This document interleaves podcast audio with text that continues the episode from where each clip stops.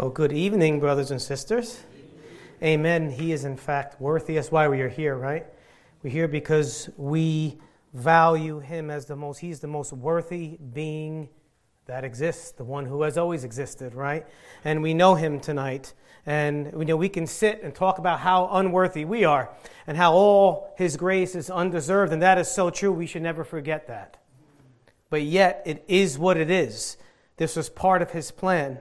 He set his grace and mercy upon us so that he and he alone would be magnified.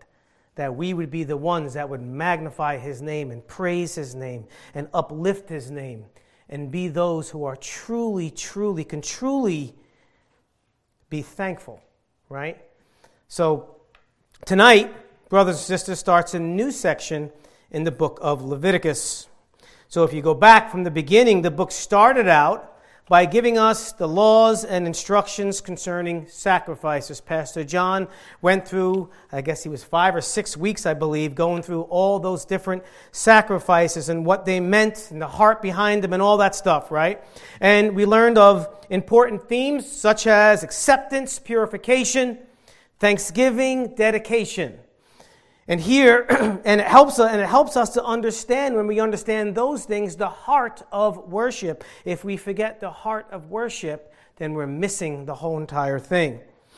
Then in chapter 8, we learned of the laws concerning the priesthood, right? And if you know, if you understand the priest and their job, the priests were the holy men of God that essentially led in the corporate worship of God. And their jobs were to teach, to do the sacrifices, to intercede on behalf of the people, and do the work of administration. So the standards for them, as we saw in those chapters, were very strict because of what their work involved. The standards had to be extremely high. Then, next in chapter 11, began another section that we just ended.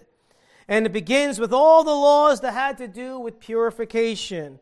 And here we learned of dietary laws, laws of on contamination, laws concerning childbirth and diseases, and the processes that needed to take place in order to become ceremonially clean again. And it ended with the great day of atonement, which John pointed out was actually something that they actually looked forward to. Because it was kind of like a clean slate for them. You know, God's mercies was new daily. We had like a new beginning, right? And then in chapter 17 tonight begins the first chapter in a new section on instructions, again, more instructions for holiness. Now, in one sense, all of Leviticus can be summed up with holiness, right? So here, this section is going to speak more of that. And it speaks of the sacred aspect of life, and in particular, the blood which atones. So I'm going to have three headings for tonight. Three headings. Number one is going to be proper sacrificing. The next one is going to be the command not to eat blood. And then finally, where is Christ in all this as the New Testament church? What can we really take? What is all this pointing to? So, my title, it's not going to come up. I forgot to put that on the screen. But my title is going to be Treating God's Commands as Sacred, which they are. And that is our job to do that. So, if you stand with me, in honor of reading God's Word, I'm going to read Leviticus chapter 17, the whole chapter. And this is what the Word of the Lord says. And the Lord spoke to Moses, saying, Speak to Aaron and his sons and to all the people of Israel, and say to them, This is the thing that the Lord has commanded.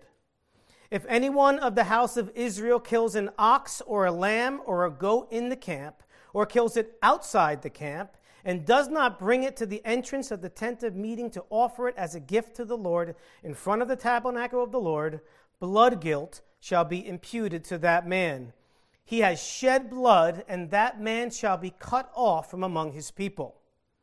This is to the end that the people of Israel may bring their sacrifices that they sacrifice in the open field, that they may bring them to the Lord to the priest at the entrance of the tent of meeting and sacrifice them as sacrifices of peace offerings to the Lord. And the priest shall throw the blood on the altar of the Lord at the entrance of the tent of meeting and burn the fat for a pleasing aroma to the Lord. So they shall no more sacrifice their sacrifices to goat demons after whom they whore. This shall be a statute forever for them throughout their generations. And you shall say to them, Any one of the house of Israel or of strangers who sojourn among them, who offers a burnt offering or sacrifice, and does not bring it to the entrance of the tent of meeting to offer it to the Lord, that man shall be cut off from his people. If any one of the house of Israel or of the strangers who sojourn among them eats any blood, I will set my face against that person who eats blood and will cut him off from among his people. For the life of the flesh is in the blood, and I have given it for you on the altar to make atonement for your souls. For it is the blood that makes atonement by the life. Therefore, I have said to the people of Israel, no person among you shall eat blood, neither shall any stranger who sojourns among you eat blood. Anyone also of the people of Israel or of the strangers who sojourn among them, who takes in hunting any beast or bird that may be eaten, shall pour out its blood and cover it with earth. For the life of every creature is its blood. Its blood is its life. Therefore, I have said to the people of Israel, you shall not eat the blood of any creature, for the life of every creature is its blood. Whoever eats it shall be cut off. And every person who eats what dies of itself, or what is torn by beasts, whether he is a native or a sojourner, shall wash his clothes and bathe himself in water and be unclean until the evening. Then he shall be clean. But if he does not wash them or bathe his flesh, he shall bear his iniquity. Let's pray. Father, we ask your help this evening to understand your perfect word as imperfect people. But Father God, it's no big deal because we have your spirit. The very spirit, Lord, that we say all the time that gave us new life, that opened up our eyes to see the glory of Christ. So, Father, we are relying on Him and His power and His strength to help me speak, to help me teach, to help me make sense of all this, Lord God, and to give us understanding in the pews. And I trust, Lord God, that you and you alone will do every aspect of what is needed to be done tonight so that you and you alone may receive all the glory. And we thank you and we praise you in Jesus' name. Amen. All right, you may be seated. All right, so number one, proper sacrificing. We see this in verses 1 to 9. So let's just look at verses 1 to 4 again. And the Lord spoke to Moses, saying, Speak to Aaron and his sons, and to all the people of Israel, and say to them, This is the thing that the Lord has commanded. If any one of the house of Israel kills an ox or a lamb or a goat in the camp, or kills it outside the camp, and does not bring it to the entrance of the tent of meeting to offer it as a gift to the Lord in front of the tabernacle of the Lord, blood guilt shall be imputed to that man. He has shed blood, and that man shall be cut off from among his people. All right, so the first thing is you're looking at this, maybe a question that might come up is can this be any kind of killing for the purpose of eating? And the answer, I believe, to this question is no. Right? In verse 3, both times in verse 3, kill or slaughter, whatever version you guys are using, is the Hebrew word shachat right? And it was the word used for killing specifically for the purpose of sacrificing. It is the same word that has been used in all the preceding chapters concerning sacrificing, right? In Deuteronomy chapter 12 and verse 15, there's a different word that is used for kill or slaughter. It says this in Deuteronomy 12, 15. However, you may slaughter and eat meat within any of your towns as much as you desire, according to the blessing of the Lord your God that he has given you. The unclean and the clean may eat of it, as of the gazelle and as of the deer. And the word for slaughter or kill here is the Hebrew word pronounced tabak, right? It's a different word altogether. So this was used for any kind of killing that was just for specifically for food, right? So Whether they killed it inside or outside the camp, they were supposed to bring it to offer it as a gift. And if they did not, they would be guilty of shedding blood. That's a serious offense, right? Now, one might ask the question at this time did all animal killing that you can eat have also, did, did it have to also be given as a gift of God? So, in other words, if I wanted to have food, did I automatically always have to make it a gift for God first? Okay? And again, I do not think so because I do not see any implications of this in the natural reading of the text. So, what is the meaning behind being guilty of blood? Usually, when we hear something this serious, we associate it with the murdering of another human being, right? To be guilty of blood. And though God reminds us in Scripture that a righteous man has regard for the life of his animal, they are not nearly on the same level as a human being. So, why this judgment? Well, verse 5 says, This is to the end that the people of Israel may bring their sacrifices that they sacrifice in the open field, that they may bring them to the Lord, to the priest at the entrance of the tent of meeting, and sacrifice them as sacrifices of peace offerings to the Lord. So, first, this was not just any killing for eating, but one that had to do specifically with the worship of the living God, and in particular, the giving of a peace or a fellowship offering, right? The Bible is it's interpreting itself as we read on. And what I really see it is with peace offerings, right? Every offering was to be a form of worship, but I really see it with peace offerings. If you remember, what was unique about peace offerings was that, were, is that they were voluntary offerings. They were not mandatory offerings. Okay? If we go back to the beginning of when we started this book, Pastor John again went through each of these offerings. And when we came to the peace offering, he reminded us of the circumstances that led to someone wanting to give a peace offering, which he said really even has nothing to do with peace, depending on how you want to interpret it, right? So those three uh, reasons for giving a peace offering were thanksgiving, right? One of them was thanksgiving. Oftentimes when God answered a prayer. And because we were overflowing in our hearts with thanksgiving, we wanted to give an offering of gratitude to the Lord. The second one was a vow, right? Often after God provided for something, kind of like Hannah, right? Samuel's mother. And then the third was a free will offering. In other words, just wanting to say thankful to God for whatever. There's so many different things that we can say thank you to God. So the heart behind the peace or fellowship offerings was gratitude. Now, follow me. Sacrificing was not something that was unique to the nation of Israel. We had pagans all around them, pagans that worshiped false deities and they offered up sacrifices to these deities. And pagans offered up their gratitude to something that does not even exist or something that was demonic, right? And God wanted to remind the Israelites that He and He alone is only worthy of their gratitude. They are His children. So even though they were voluntary, right? They still had to be done the proper way if they were to be accepted by God.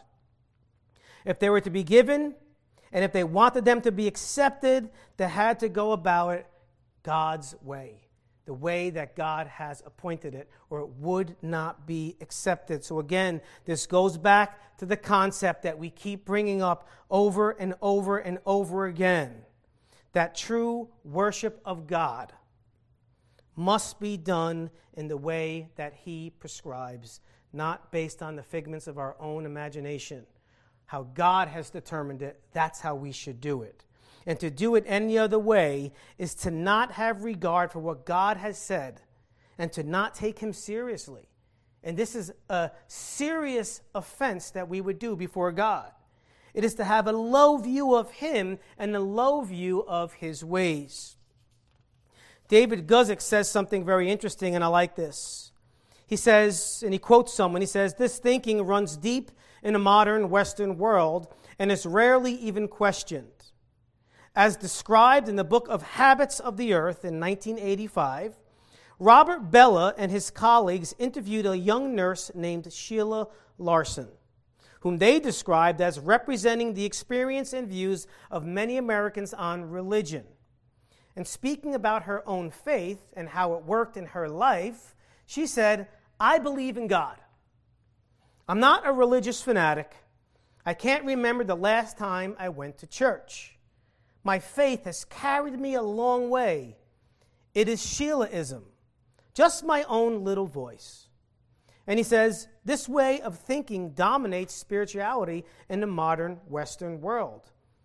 But it's not the biblical pattern for seeking God, pleasing God, or becoming right with God. End quote. And I like what he said there. I like that quote. And it's so true because the reality is that many Christians in many churches operate this way. And we've talked about that. I'm, i praise God that Bible Baptist doesn't do that.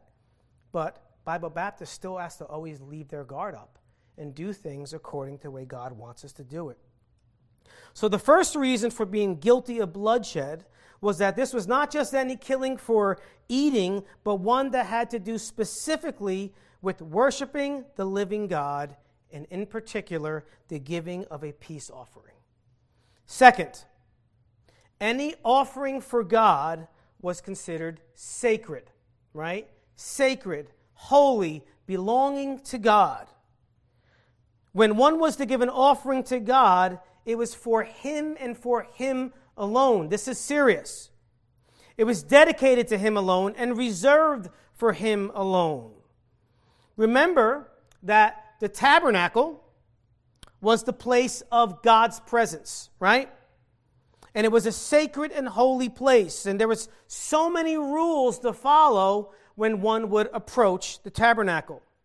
So, because the animal belonged to God, the seriousness of the offense was magnified, right?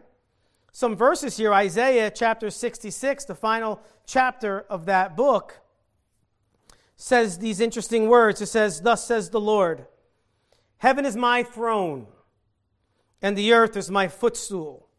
What is the house that you would build for me, and what is the place of my rest? All these things my hand has made, and so all these things came to be, declares the Lord. But this is the one to whom I will look he who is humble and contrite in spirit and trembles at my word. In other words, they take his word serious, they don't take it lightly. And he says this in verse 3 He who slaughters an ox is like one who kills a man. Now, there is a difference between an ox and a man. He who sacrifices a lamb like one who breaks a dog's neck he who presents a grain offering like one who offers pig's blood. He who makes a memorial offering of frankincense like one who blesses an idol. These have chosen their own ways, that's why. And their soul delights in their abominations. I also will choose harsh treatment for them and bring their fears upon them, because when I called, no one answered. When I spoke, they did not listen but they did what was evil in my eyes and chose that in which I did not delight. And if you remember back to the beginning of the book of Isaiah, because I quote it very often, how the Lord speaks of their offerings and how they were an abomination to his sight. Because they were doing all these things, only going through the motions, and yet they had no regard. They did not consider anything to be sacred. So they were guilty of blood guilt because God is speaking of sacrifices, and those sacrifices were sacred offerings. And there must be a distinction between that which is sacred and holy and that which is unholy or common, right? And we've been learning that a lot so far. In Ezekiel chapter 22, verse 26, it reads like this Her, concerning the nation of Israel, her priests have done violence to my law. The ones who are supposed to be the holy people. They have done violence to my law and have profaned my holy things. They have made no distinction between the holy and the common. Neither have they taught the difference between the unclean and the clean, and they have disregarded my Sabbaths, so that I am profaned among them. And what we see here is the same thing.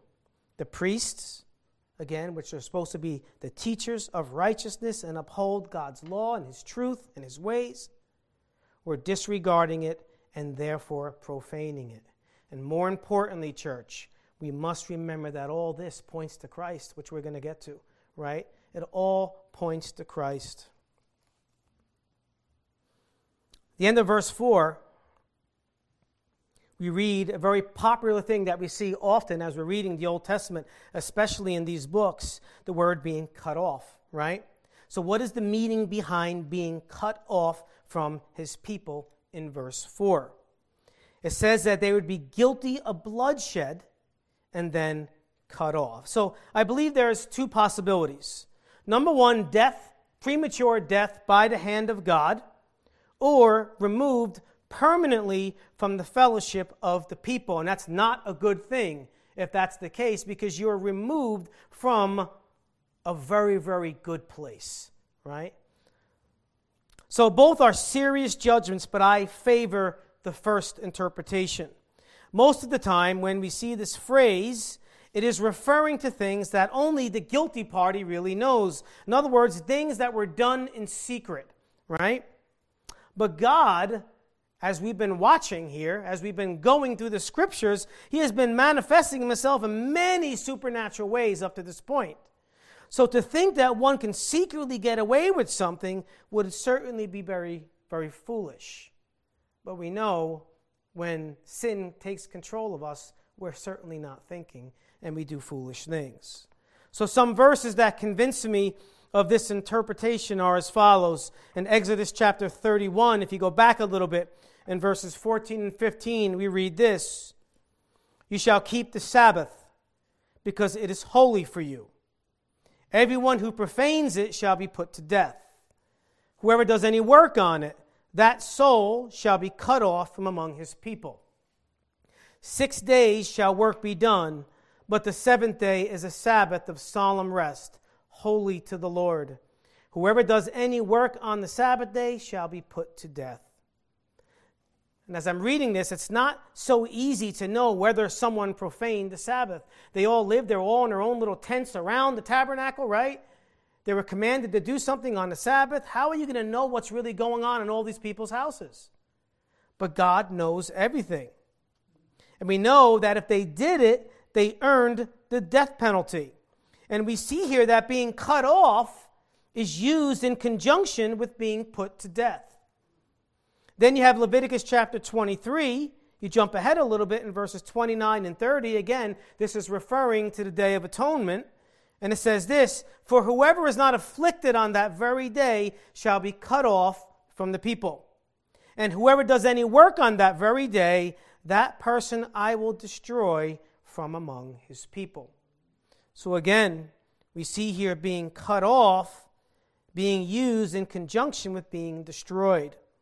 So when we see this phrase used in this general sense, I believe it refers to premature death by the Lord in some way. We see examples of this already in Scripture.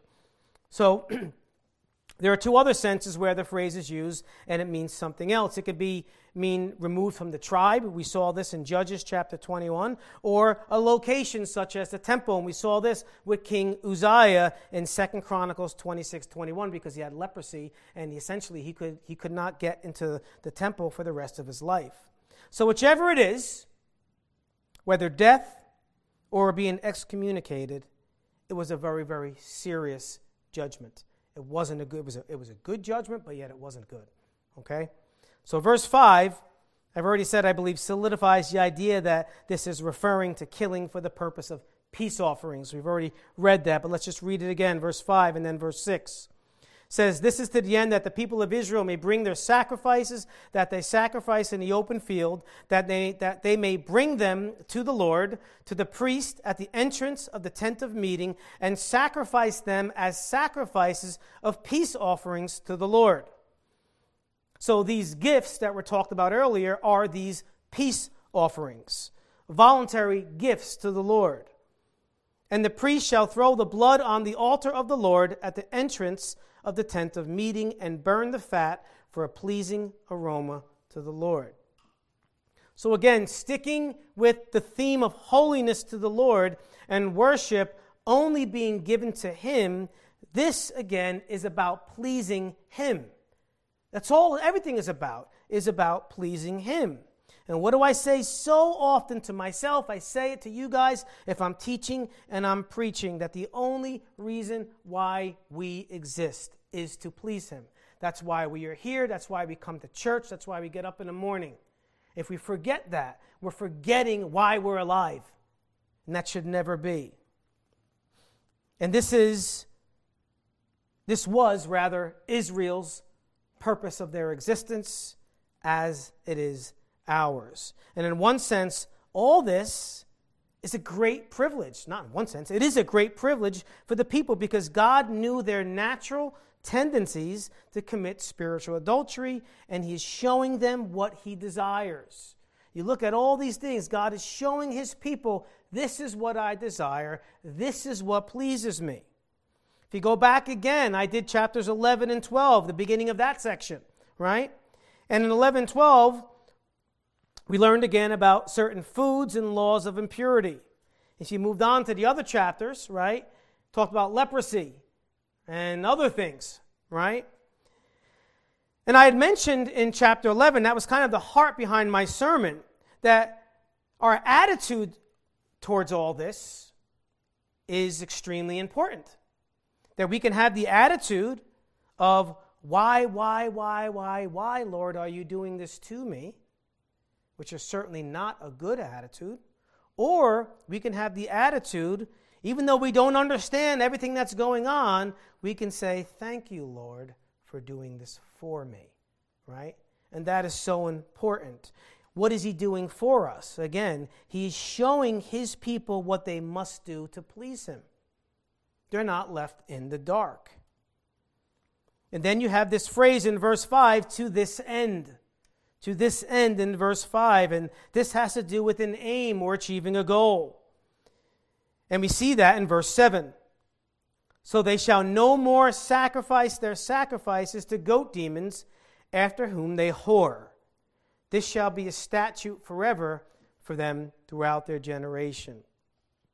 So the reason behind the command God knows the nature of his people and how they are but dust and how they are sinful, right? Is to keep them from sacrificing to false deities, namely goat demons. Now, what on earth are goat demons, right? Well, there seems to be a demonic spirit who would appear in the ancient world, right? Many authors note that the devil appeared in that form. We know that the Egyptians considered goats sacred. N.H. Snaith says that this word refers to the fertility gods of the countryside in Canaanite religion. So this could have very been what Joshua wrote about when he said these words in Joshua 24 15, that popular verse. He says, And if it is evil in your eyes to serve the Lord, choose this day whom you will serve. Whether the gods your fathers served in the region beyond the river, or the gods of the Amorites in whose land you dwell. But as for me and my house, we will serve the Lord. And Joshua was bringing attention to the nation of Israel, the most important principle for them as they were moving forward, taking on the promised land. That God and God alone is only to be worshiped. Goats are pictured in many satanic cults and the occult in general. Now, oftentimes, pagans would drink the blood of the animal to show that they would receive the spirit of the animal. And from doing some research, you'll find out that the spirit is often sexual in nature and has to do with the male goat in heat. And we see that the more depraved people are, the more sexually depraved they are and it just keeps going further and further and further in the gutter. So, what does it mean after whom they whore? It's probably pretty easy, self explanatory. Well, again, the nation of Israel, like the church, was in one sense the bride of God. And any kind of false worship and idolatry was, com- was considered to be committing spiritual adultery. They have broken the covenant of loyalty loyalty to their God. In Exodus chapter 34, in verse 10, it says this And he said, Behold, I am making a covenant. Before all your people, I will do marvels such as have not been created in the earth or in any nation. And all the people among whom you are shall see the work of the Lord, for it is an awesome thing that I will do with you. Observe what I command you this day. Behold, I will drive out before you the Amorites, the Canaanites, the Hittites, the Perizzites, the Hivites, and the Jebusites, all pagans that were so far drifted from God. Right? And he says, Take care lest you make a covenant with the inhabitants of the land to which you go, lest it become a snare in your midst. You shall tear down their altars and break their pillars and cut down their asherim. There was no, oh, can't we just kind of just let them allow them to have it? No. He says, you tear it down, you completely remove it. He says, For you shall worship no other God, for the Lord, whose name is jealous, is a jealous God unless you make a covenant with the inhabitants of the land, and when they whore after their gods and sacrifice to their gods, and you are invited, you eat of his sacrifice, and you take of their daughters for your sons, and their daughters whore after their gods, and make your sons whore after their gods. So God is saying, listen, enough is enough. You are my people. I made you my people and you are to worship me, and we are not to do this anymore. God was extremely gracious. And then in verse 8, it says, And ye shall say to them, Any one of the house of Israel, or of the strangers who sojourn among them, who offers a burnt offering or sacrifice, and does not bring it to the entrance of the tent of meeting to offer it to the Lord, that man shall be cut off from his people. So just like the peace offerings, all offerings are now being covered in these verses. And they too, in the same way, had to be honored by doing it God's way, especially when those other offerings were mandatory. So you better do it the right way. Everything had to be done the right way according to the way God has said it. All right, next, number two in this next section, in verse 10, you see the command not to eat blood. So let's take a look at this. It says, If any one of the house of Israel or of the strangers who sojourn among them eats any blood, I will set my face against that person who eats blood and will cut him off from among his people. For the life of the flesh is in the blood. And I have given it for you on the altar to make atonement for your souls. For it is the blood that makes atonement by the life. Therefore, I have said to the people of Israel No person among you shall eat blood, neither shall any stranger who sojourns among you eat blood. Anyone also of the people of Israel, or of the strangers who sojourn among them, who takes in hunting any beast or bird that may be eaten, shall pour out its blood and cover it with earth. For the life of every creature is its blood its blood is its life. Therefore, I have said to the people of Israel, You shall not eat the blood of any creature, for the life of every creature is its blood. Whoever eats it shall be cut off. Is there any way to be confused in this passage? Because he's very, very repetitive, right? So, why couldn't they eat blood? Well, verse 11 says that the life of the flesh is in its blood. So, this is where a little word study is helpful. Life here is the word nephesh in the Hebrew, and it means soul, a living soul. Humans and vertebrate animals are called nephesh in the Bible. Plants and insects are not called nephesh, though they're living in a sense, organisms, they are not called Nefesh. Many, many, many good creation scientists say that insects are like machines. They're God's self replicating machines. Okay? They're not Nefesh. We know that they don't have blood either, right? So all nefesh have blood, which is the life of the being. The difference, of course, is that humans alone have rational souls, in case you guys are thinking that we're the same exact thing. No, okay? Humans have rational souls. But animals, these animals that we're talking about, these nefesh animals, they have emotions, they have feelings, they have sentience, right? But they are not and never will be rational, right? And we know this if you have a dog or a cat. You see any you see their emotions, okay? You look at you like I love watching nature, okay? That there's something different with them. But they are both an example of life and how life is to be valued and respected. Proverbs chapter 12, verse 10, I said this before, says, Whoever is righteous has regard for the life of his beast, but the mercy of the wicked is cruel.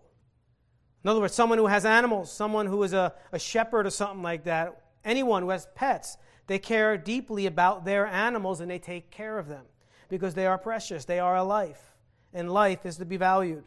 And God cares about them being taken care of. Deuteronomy 25 4 says, You shall not muzzle an ox when it is treading out the grain. You know, we use animals for work to help mankind. And yet, we are not to be cruel with them, but we are to show love and respect to them and take care of them. Proverbs 27 23 Know well the condition of your flocks and give attention to your herds. Make sure they're fed, make sure they have water, right? Take care of your animal. Then Matthew 10 29, are not two sparrows sold for a penny, and not one of them will fall to the ground apart from your Father. Far from your Father. So God is the giver of life, right?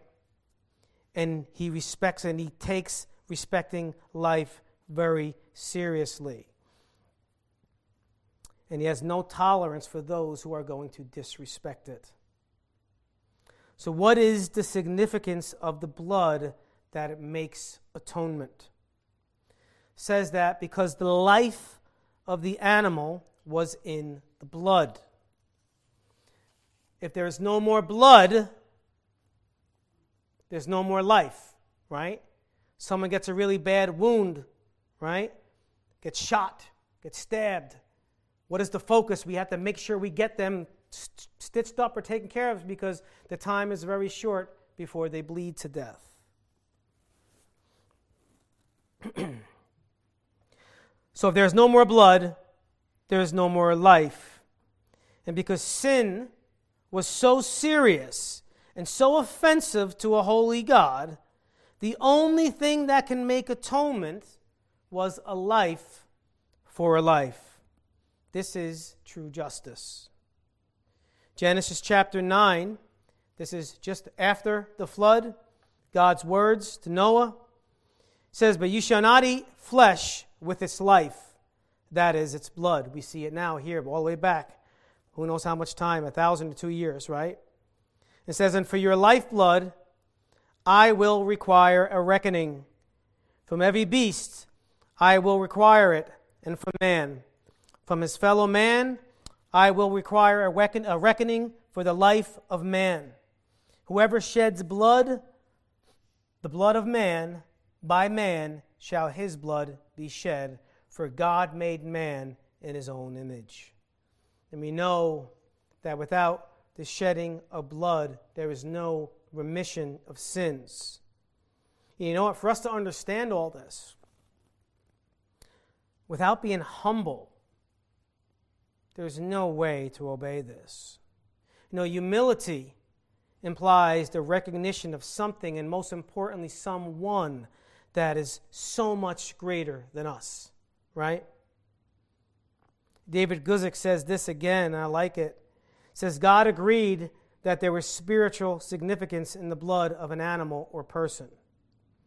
The difference was that among pagans, they said, the life is in the blood I must eat or drink it and take that life for myself. And that's what we see in a lot of these occultic rituals. They would drink blood, right? But the godly Israelite said, The life of the flesh is in the blood, and therefore it belongs to God and not me. Having the right attitude. And then verse 15 and 16 says, And every person who eats what dies of itself, or what is torn by beasts, whether he is a native or a sojourner, shall wash his clothes and bathe himself in water and be unclean until the evening. Then he shall be clean. But if he does not wash them or bathe his flesh, he shall bear his iniquity. So, why is this here, right? So, it could be a situation of necessity, just like touching a carcass. Maybe it was something that couldn't have been avoided and it was unintentional. But even if something was unintentional, right, whatever it was, it still made you ceremonially unclean. And you still had to follow all the things because God was trying to, to show us the seriousness of sin and how He is pure and holy and righteous. So, like all ceremonial uncleanness, there was a process in God's grace, by God's grace and His mercy, there is a process one had to follow in order to become clean again. And when something dies naturally, you can say, why was the person unclean to leave it? When, some, when something dies naturally, the blood is not drained, right? It coagulates, it gets stiff and syrupy to the point where it just gets hard. And because blood was to be drained, there was no way that this could have been done indefinitely, right? Therefore, if one did not follow the prescription to become clean again, he would bear his guilt, as the scripture said. And why? Because he showed a rebellious spirit. God told you what to do. If you don't do it, you're showing a rebellious spirit. And therefore, you will bear your guilt. All right. So, we live 3,000 years or so after this, right? What does this all mean for us? Where is Jesus in all this? So let's first start with the peace offering that we saw in the beginning. The peace offering was given when there was an overflowing heart of gratitude in the worshiper's heart. And I almost wonder if it was only those who were true believers in Israel that gave this kind of offering. Remember, it was voluntary. They were thankful that they were forgiven. They were thankful that they were accepted by the holy God, right? They were thankful that they were part of the great congregation of Israel, God's special people, right? And guess what, church? Who are God's special people? But us right? We are part of that great congregation of God's special people. We have been redeemed by the blood, but not the blood of bulls and goats, but the precious blood of the Lamb, Jesus Christ. So let's look at some verses. Micah chapter 5, verses 2 to 5a. The prophet Micah confronts the nation of Israel for all their sinful acts as a nation. He gives off a bunch throughout the letter, right? But in this prophecy, there's also a message of great hope in the coming of the great Messiah, Jesus Christ, who they were looking forward to, but we now as a church, we look back and we're realizing it, right?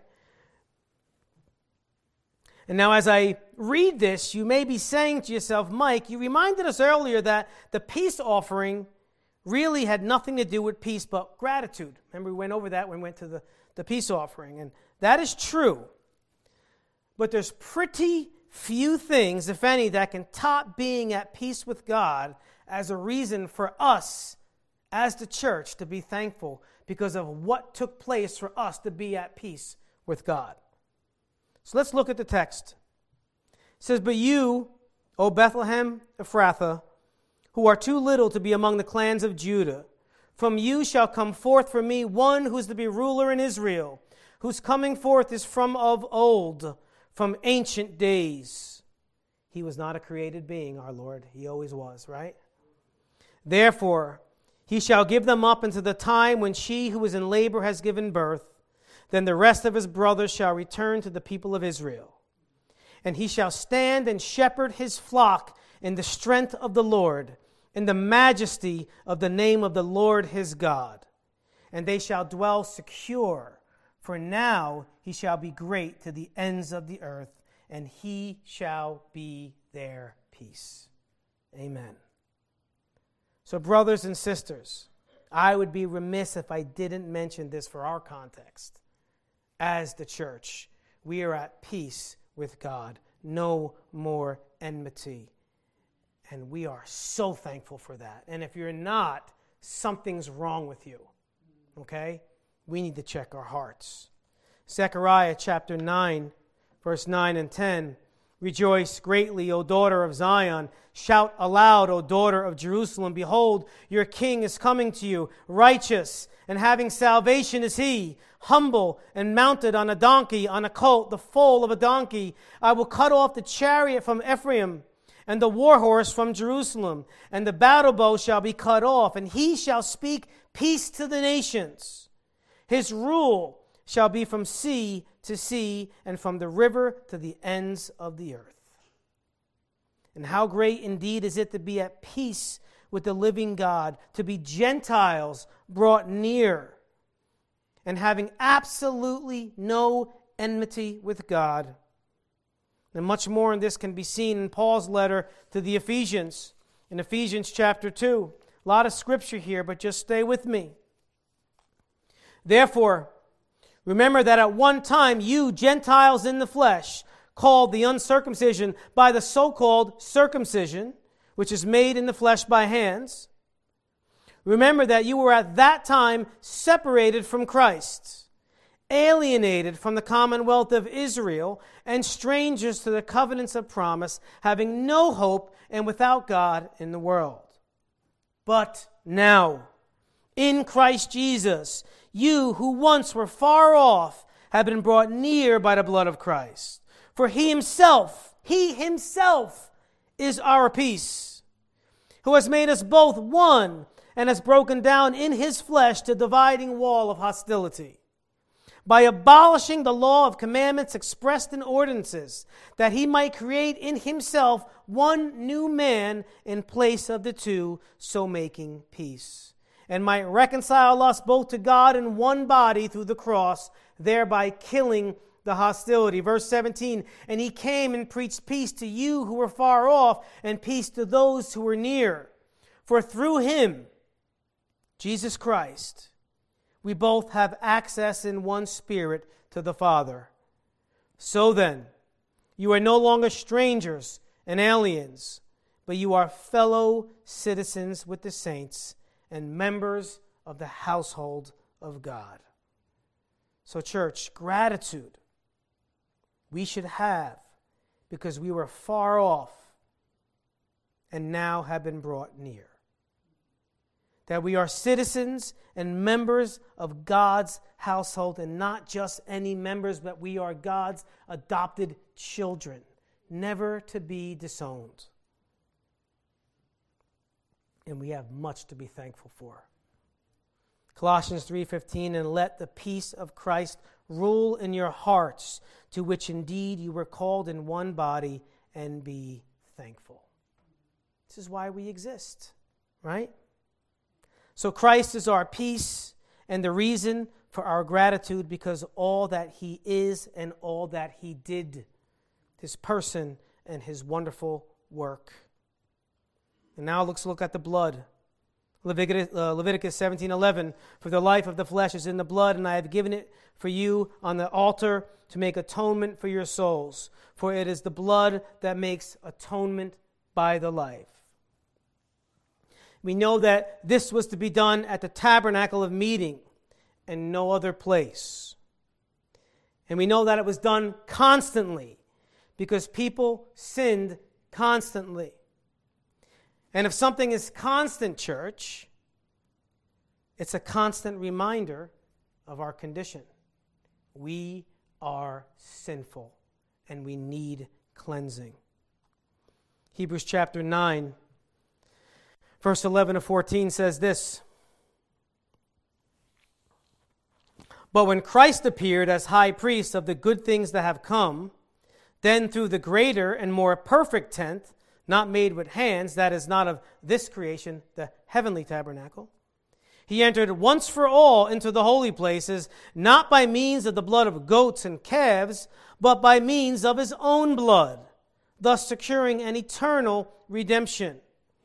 For if the blood of, go- uh, for if the blood of goats and bulls and the sprinkling of defiled persons with the ashes of a heifer sanctify for the purification of the flesh, how much more will the blood of Christ, who through the eternal Spirit offered himself without blemish to God, purify our conscience from dead works to serve the living God? Remember, church, that we saw that the life of the animal was in the blood and it was given to them as a provision to make atonement. But it was insufficient, it was temporary. It was insufficient to save because it's the blood of animals. But it was also sacred. That is belonging to God, and it was to be treated that way, right? But for us, that great provision was all of God. The Father sent the Son. The Son obediently went, did the work that He did. The Spirit did His job, applying Christ to our heart, and He remains to be our helper forever. God did it all. But all these things in the Old Testament were a shadow of the good things to come. Hebrews chapter 10 now. Again, another long 18 verses. Bear with me. I'm almost done.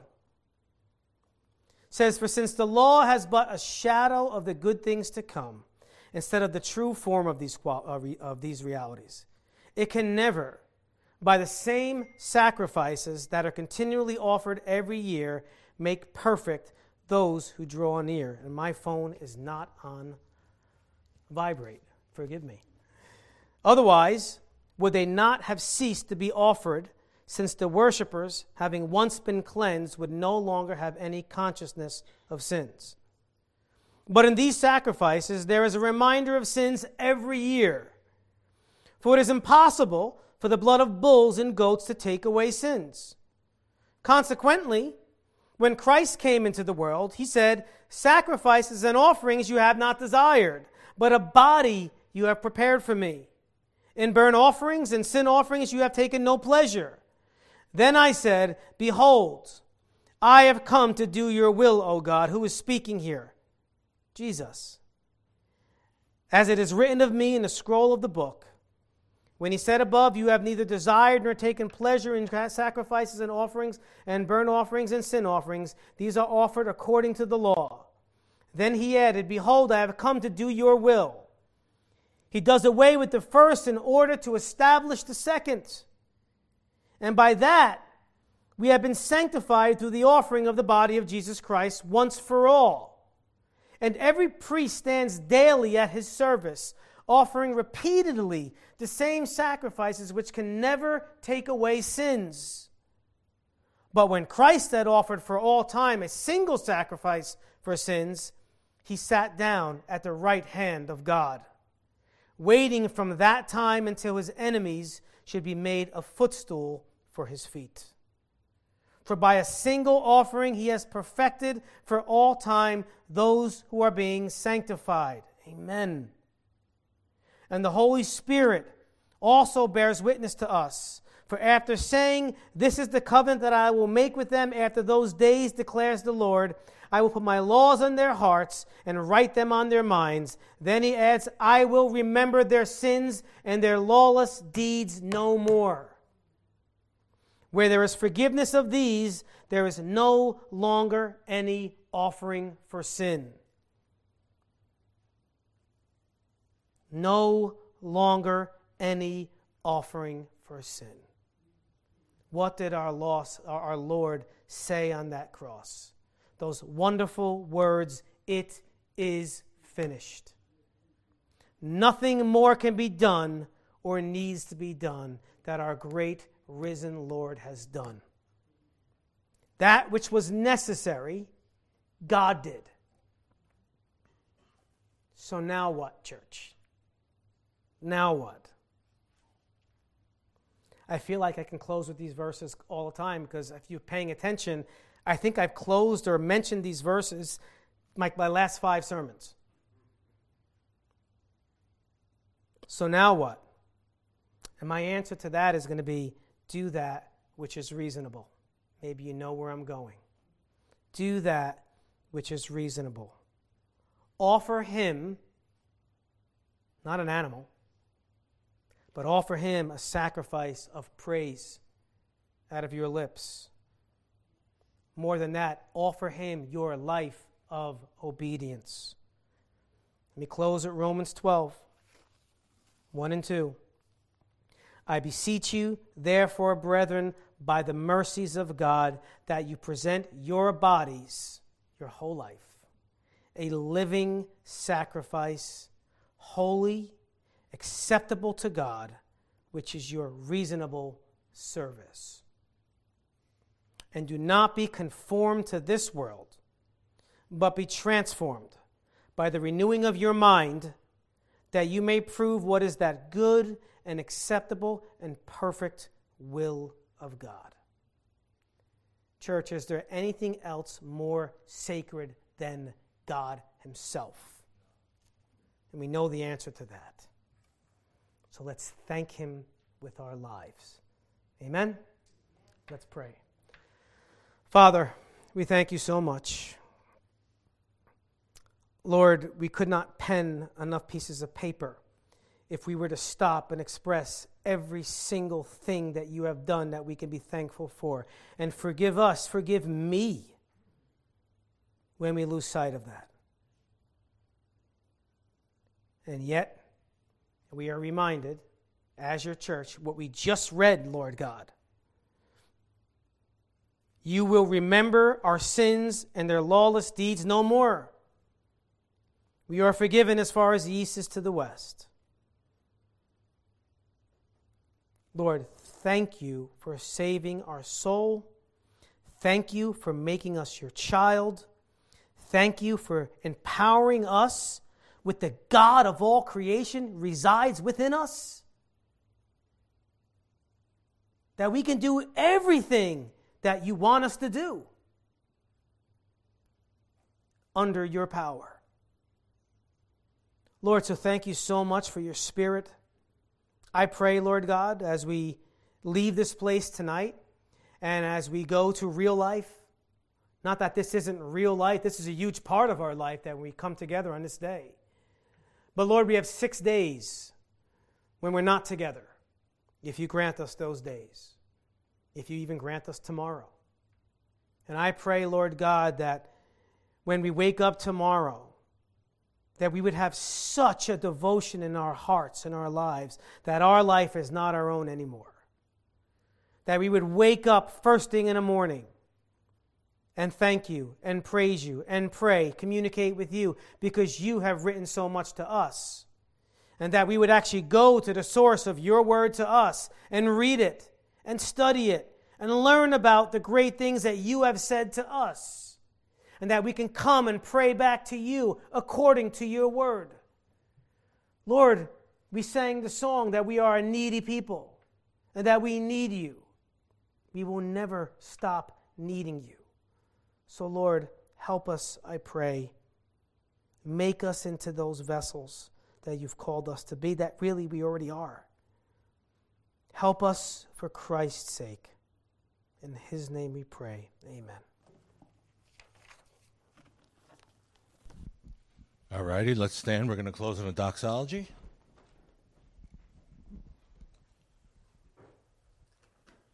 Praise God from whom all blessings flow. Praise Him, all creatures here below. Praise Him above, ye heavenly hosts. Praise Father, Son, and Holy Ghost. Amen.